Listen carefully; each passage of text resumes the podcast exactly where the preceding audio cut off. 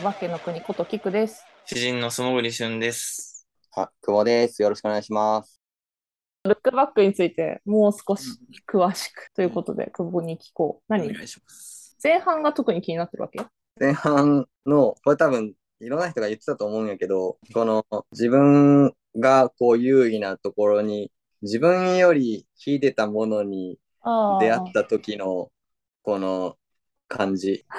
確かに最初、あれだもんね、主人公が、まあねクラスメイトにも褒められて、あの、自分うまいって思ってて、うん自分よりうまいやつはいない、いないこの学校にいないみたいな感じでいたのに、急に舐めてたのに、私みたいにかけれついませんよ、みたいな感じで言ってたのに、が、なんか、急に、覚えがあるというか、 あ、あるの自分に 身身に覚えがあるの。そう、自分に、なんかギュってなって、なんか、しかも多分、あのーその周りとの差とかが、こう小学校か中学校ぐらいって多分出てきやすい頃だと思うんですけど、あはいそれまで割とこう、基本横並びだったり、その中でちょっと出てたらすごいってなったりっていううんうんうん。のの、この、その中でこう、ちょっと出れたものが、そのずっとやってきた人がこう出てくる頃うんというか、うんうんうん。で、その、そう、そこで一回、でもこの時の、しかもその、自分が得意としてるものうんうんとか、えっと、称賛されているものって、多分自分の中ですごいでかいものというか、この頃特に、そ多うだよ分でね。かいもの。うんそう。で、それを超えられた、打ち砕かれた時の感じの描写が、すごいリアリティのあるというか、で、それは、その多分この、たつき先生のその表情を描くことのうまさでも、より増長されているうんうん。ちょっと私もそのページ開こ う。から、なんかよりこう、暴力的に響いたというか、はいはいはいはい。ガツンって響いたのが最初、ルックバックにまずやられたなっていうところ冒だ頭ったな数ページ、数ページまだ6ページ目でこれがで、あの、あ、そうそうそうそうそうそう。うまい絵と並んでしまったからね。で、その後の、この、唖然とする。 あ、そう。なんてこ、な、なーってなってる。これセリフでは表せないよね。本当にこれこそ。うんそうそう。セリフではそうだね。そうそうそう。でもまあ、あの、で、そっからまた、この、藤野みたいに、じゃあ練習して上手くなろうとするのか、やめるのかみたいなんも分岐であって、書き始めるわけじゃないですか、これは。うんで、あと、うん本当にその表情で言うと、その負けたと思って、打ち砕かれたと思ってた相手が自分を褒めてくれたうん時、の、んなんとも言えない、これなん、なんていうの、その駒、この見開き、雨の中走る駒がうんあって、あああったあった。うん、の時の表情がすごい好きで、そう体全体でね、言ってるもんねそ。うーうんみたいな、なんかこう、なんとも言えない。絶対こ嬉しいんだけど、うこその嬉しいだけじゃないっううん。ていう書き方がすごいなっていうう。うんめんちゃくちゃあのシーン好きだった。うんねえ、やっぱ顔、表情がすごいうまいな。うん、私はなんかすごい体の表情がすごい豊かって顔顔うんのことっていうよりも、うん。ポーズとかそのや全体で動きとかそのいかにも本当にその何田舎のさ田んぼかなんかの道をさ、もう本当に雨ザーザーの中、うん。なんかもうなんかすごいダンスじゃないと思うよでもうんなんかすごくこうううなりを上げるようなうん。でもこうバーって開いていくようななんか動きをおそらくその小回りだからさその綺麗にさ、うん全部普通の映像みたいにあの、うん滑らかな動きをしてるわけじゃないけどなんかその間を勝手に自分がつなぐしその時間のな長さみたいなのを私はあのというかあのページ、うんまあの中ですごい体験一緒にいる感じになるっていうか。うん。うん。う追求してる感じになるし、そこに自分も感情移入できる部分があるし、なんかん。で、絶妙に不格好じゃないですか、あのそう子そうそうそう、そうだね。全然かっこよくないんだよね。そう。で、それが、その、そこでもやっぱ複雑さはうんうがん出てるし、でもそういうこう感情の溢れ出す時って格好とかじゃねえよなっていう、そうね。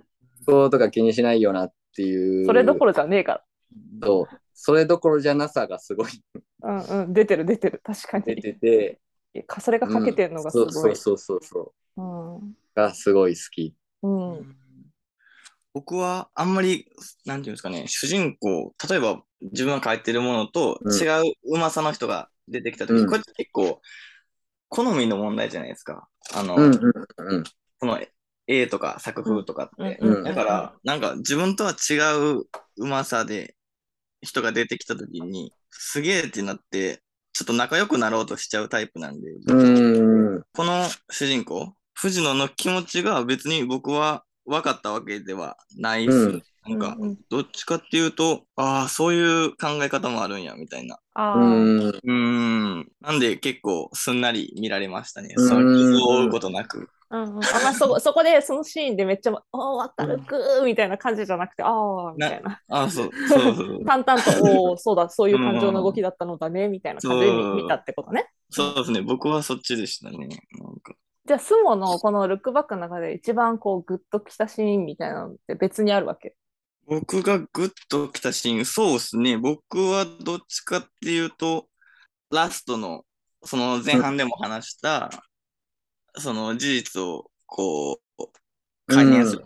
どっちが、どっちもが実際に起きたようなこととして、提示されてるみたいな、うん別のエンディングが見れるみたいな。うん。うん一回エンディングがあって、その後にもう一回エンディングがあるっていう構成をすごい面白がって読んだっすね。映画とかやったら結構何回か見たことあって、ううんん。結構好きな終わり方した映画とかも結構あったんで、うんうんすごいこれを漫画で読めたんは初めてやな、みたいな。なるほど。なめちゃくちゃ漫画読んでるわけじゃないですけど、こういう終わらせ方の漫画を読めたんはうん良かったなっていう、ううんん。うんうんありましたね。じゃあ結構構成が好きなタイプ構成を読む人のタイプの人だ構成、まあ構造っす構造か。うんうんうんうん多分、見てる映画も近いと思うんですよね、世代的にも。というか、うん。そうかそうだから、そっちで共感、グッとくる部分みたいなのがあると思いますね。まあ映画が好きだと余計楽しめるのかな藤本先生作う品。ん。うんもしまあ、かそれしたらが嫌な人もいるかもしれないですけど、うんまあ、僕も、え、久保は何前半以外も語る部分があるでしょなんかこれ全然関係ない、関係ない話やけど、この藤本達樹先生の京本みたいな、なんていうの、あの、汗だらだらの困り顔が大好きっていう。汗、汗だらだらこう。うーみたいになってるやつ。うーで、ちこまょっこまとこまで喫言う音気味になって、うはーいってなってるの、言葉の詰まり方の言葉のチョイスとか、ああ、確かに。あの、初めて出てきた、外で、部屋出てきあたそう時そうの、そう、できた時どのもり具合、すごい、ね、すごかったよね。そう、言葉、あの、ひらがなのチョイスと書き方っていう、この人のこれが好きなんですよね。チェーンソーマンでいう小紅ちゃんみたいな、うん、あーこの人の描くその顔と、あの、態度が好きっていうだけの話です。 僕は、あの、まあ、これ漫画だけの話じゃないですけど、うん例えば、これってこうやったらよかったのになとか、なんか後悔じゃないですけど、うんあの、こうしたかったなとか、こんなことできたんじゃないかとか、うん。そういう自分の中でのおとぎ話みたいな部分を映像とか漫画とかやったら書いちゃえるじゃないですか。一回書いたことうをん上から、上からというか、まあ、言ったら次に書けるじゃないですか。その起きたことの次とか、次のペうんージとか書き換えたり、まあ、それを丸ごと書き換えてもいいですけど、うん。その、で、書いたことによってそれが表現になるっていうか、うん。もう表現してしまったら、もうそれはおとぎ話じゃなくて、うん。うん。変えてしまったことによる、もう事実として提示されるじゃないですか。うん。うん。うん。それが結構僕はうん。そういう創作うのん楽しいこと、楽しみ方であっうんうんううん。うんん。うん。うん。あの、そう、受け止め方、感じ方みたいな面ですごいいい部分やと思ってて、うん。それを、それがルックバックで見れたんが嬉しかったですね。うん。うん。これあのーさよならエリーで、あの、主人公がお父さんに、僕の良さ、作風ってなんだろうって聞くところで、お父さんが、なんかそのファンタジーを取り込むのがうまいよな、みたいな。あ、なんだっけ、なんか、うんひとさひとつまみじ、みたいなひとつまみみたいな、ひとさじみたいな、うんなんあ、かそそうんなそう。セリフがあったね、そういえば。うんうん。これって、もうルックバックのその構成とかもそうじゃんと思って、うんその別の未来を提示してっていうでなんかそれがこうつながってみたいな演出って、ひとつまみのファンタジーじゃんって思って、うんうんうんううんん。そうそうで「さよならエリ」自体も実際の最後の吸血鬼設定というかエリが生きてたよみたいな設定とかもそうだし、これあなたもそうですよねってなったっていう 作者に対してなったってこと、そうそうそ自うそう分が思ったってことね。うんうん漫画を読んでるのになんかその作者のことをちょっとか重ねて考えてしまうとこもあるし、なんて言うんだこういうの。二重に読んでる感じになる。さよならエリは特になんかちょっとめたいというか、うん、めたい。 めた い。めたいって使いやす。使ったことない けど今後使うと思います。めたい。うん、そう、めたい。そう、めたいです。そうですね。そういうことね。すごい3、三文字で言えたわ。めたい です。 いや、わかんない。この2つしか読んでないから、もうちょっと他のでも作品も読んでみたいなとは思った。まあ、こんだけこう目の前にこう2人あの読んでる人がいるので、またちょっとファン話もしてみたいなと思うけど。さよならエリー、この初めから最後まで通してを、これはこれで撮ってる第三者がいるんじゃねみたいな見方だったら面白いなと思って。これもうこれ、さよならエリごと、ご撮ってとる、これを作品として、もう1個ね。もうワンレイヤー、もうワンイレコ、もうワンレイヤうんうん。まあでもそれが今のこの、ま、漫画っちゃ漫画だもんね。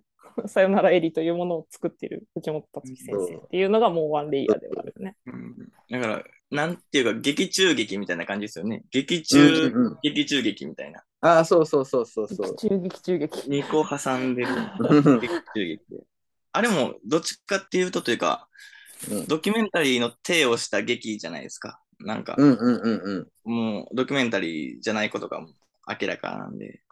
で、その劇中劇やけど、それ自体が劇中劇やったのに劇中劇中劇中劇。うん入れ子構造みたいな、すごい、みうん。うんうんうん。たいな見方が、そうですね、できましためっね。ちゃ面白い。 うんうんあと僕、爆破が好きで、爆破が爆破が好きで、爆破が好きで、そんなワードある。うん、うん、まあわかるよ、わかるよ。うんゾンビ好きみたいな話だしね。うん 最初の上映会のあの爆破シーンで、うおーってなって、面白いと思って、だからもうそれで、フィクションになっちゃうじゃないですか。もう爆破が挟まることによってうんうんう何でもそうやと思うんですよね。友達と映像撮って遊んでる、最後に爆破入れたら、もう友達と遊んでること自体フィクションになっちゃうみたいな。うんはいはいはい。なんか、そういう爆破って、すごいフィクションにさせる要素やなと思ってて。うんうんうん。まあ、なんか、それがすごい分かりやすいですよね。このさよならエリーうのーん。爆破のシーンが。なるほど。強制的にフィクションに持っていく装置というか、うんなんだね。確かに。考だえたこかとなら、った全編の最後でも爆破があって、あれこれうんうん全部フィクションやったんちゃうかみたいな。うんうんうんうだん。から、劇中劇中劇みたいな要素として見えうるんといううかん。うんうんうん。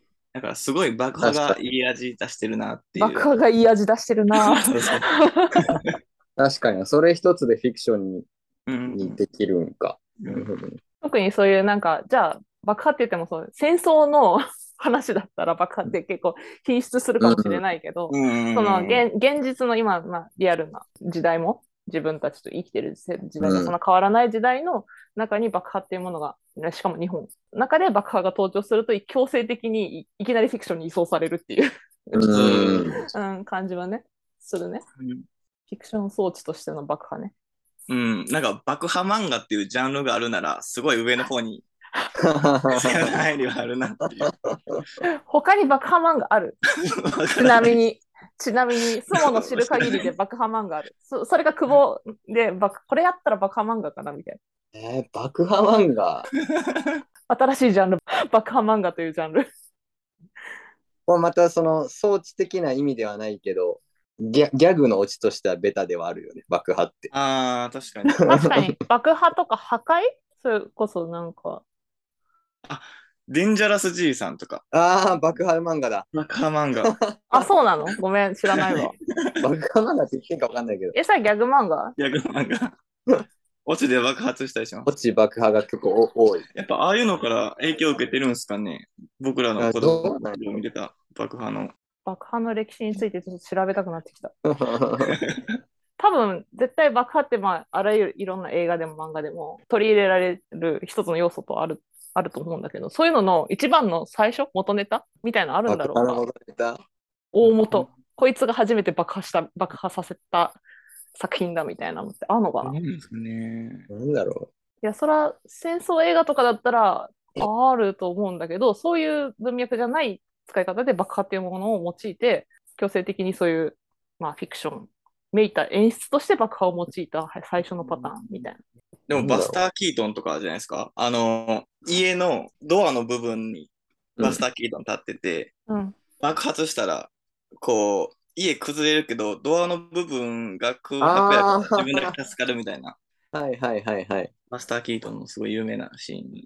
それっていつ時代ぐらいサイレントなんで、どれぐらいですかね。よくオマージュとかパロディされてるもんね。それ。うーん。扉だけ残るやつ。漫画と映画って結構じゃあジャンルとしては近いの近いのっていうかファンが似てたりとかするわけあの、まあ、どっちも詳しくないからあれなんだけどそうでもい。ないか、でもうん、どうや須ろ。藤君は映画の方が詳しい久保は漫画の方が詳しいうまあでも重なる部分はあるんじゃうんうんうん。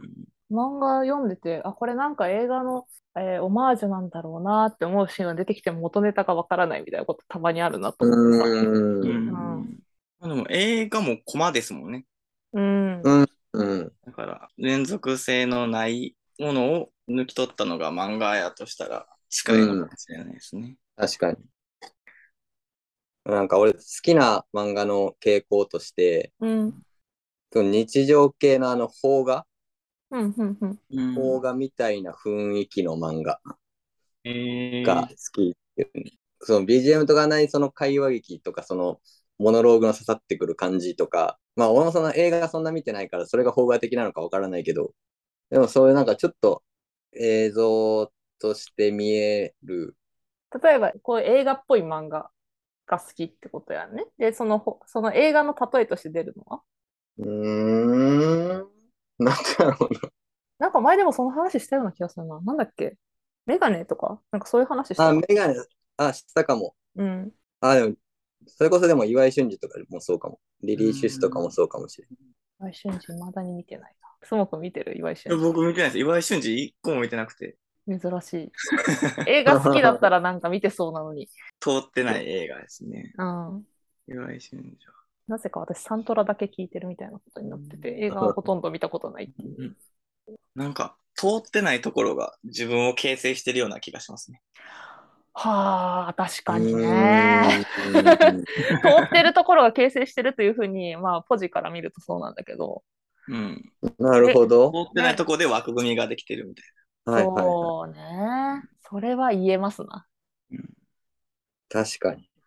例えば、その映画の中のどういうジャンルとかどういう監督通ってないみたいなこともあるだろうし、例えば、うんまあ、あらゆるカルチャー、なんかいろんな、ね、ジャンルがある中で、例えば、うんまあ、久保で言ったら洋楽は聴いてないとか、な。ううん ん、私だったら、まあ、そこまで漫画詳しくなくて、今最近興味持ち始めたよとかっていうこと自体が自分を作ってる部分、そのずっとじというか、 その、あの、ポジの部分で言うと、なんかこれが好きで好きでこれに影響を受けてって、明らかに分かりやすく影響を受けたものと、なぜかそれ、それに引っ張られる形で見てない、見なかった、した摂取してこなかった、触れてこなかったものっていうのが、字字になってるっていうかさ、よりコントラストを上げてるっていうかさ、あるものがこうやって道作ってるんじゃなくて、ないものが壁としてあって道作ってる。あそうそうそうそうそうそう。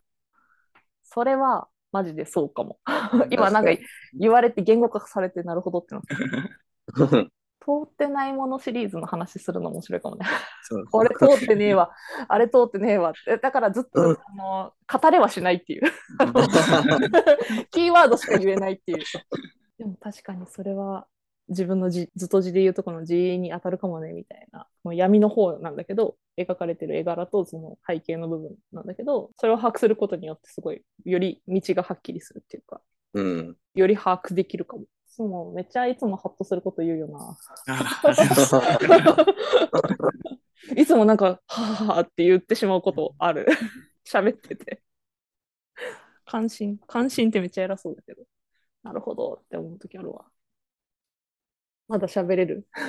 いや、まだ喋れるっていうか、喋れ、喋る内容ある。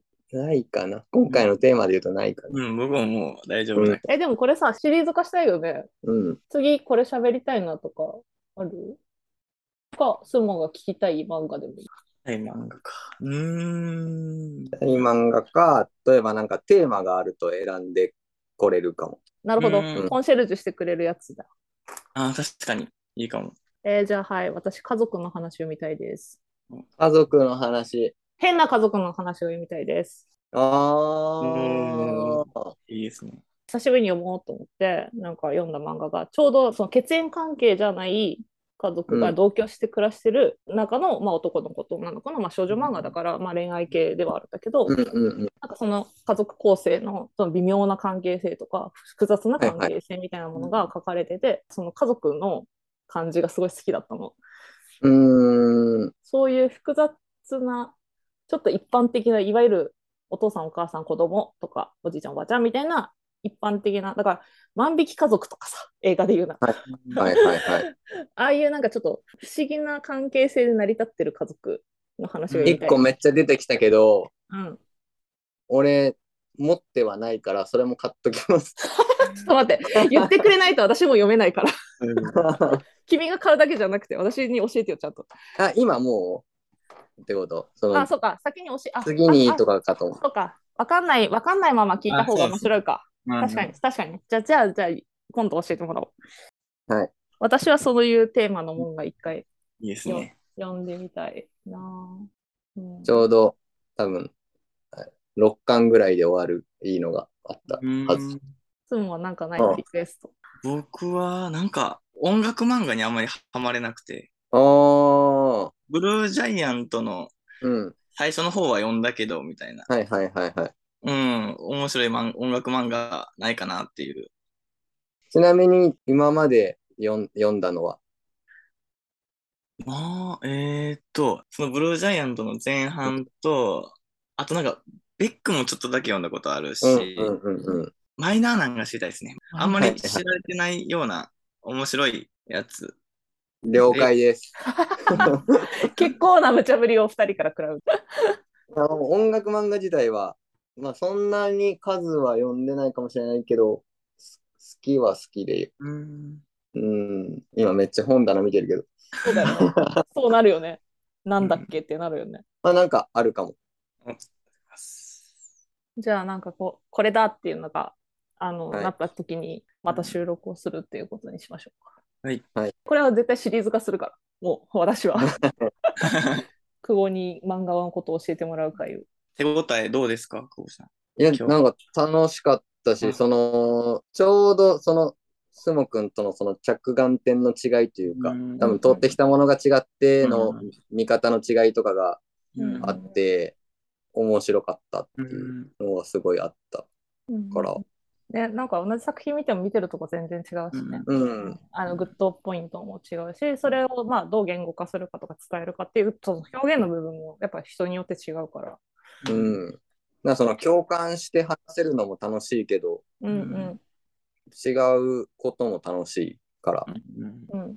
そうだね。すごい。それはもうど同意です。うんなんか全然違う楽しみ方がある。まあ楽しみ方じゃなくても、それが例えば嫌だったとかでも、うそんれを聞聞くこと自体はうんあうんうんうんあなたはそういういうふうに感じたのねという意味で作品が深まる作品への理解、うん。理解うん作品に対していろんな見見方ができてより楽しいというか面白いよねじゃあ今回はまあちょっとこの辺りにしときましょうかまあ次からも続くっていうことなんでちょっとポッドキャストの放送順配信順かうはんちょっといろいろになると思うんだけど、あのまたこの回をこういうシリーズは必ず出てくると思いますので聞いていただいている方はまた見つけて久保推しの人はあるいは漫画好きの方はそういうシリーズを楽しみに待っていていただけると嬉しいです。ということでありがとうございました。ありありがとうございました。し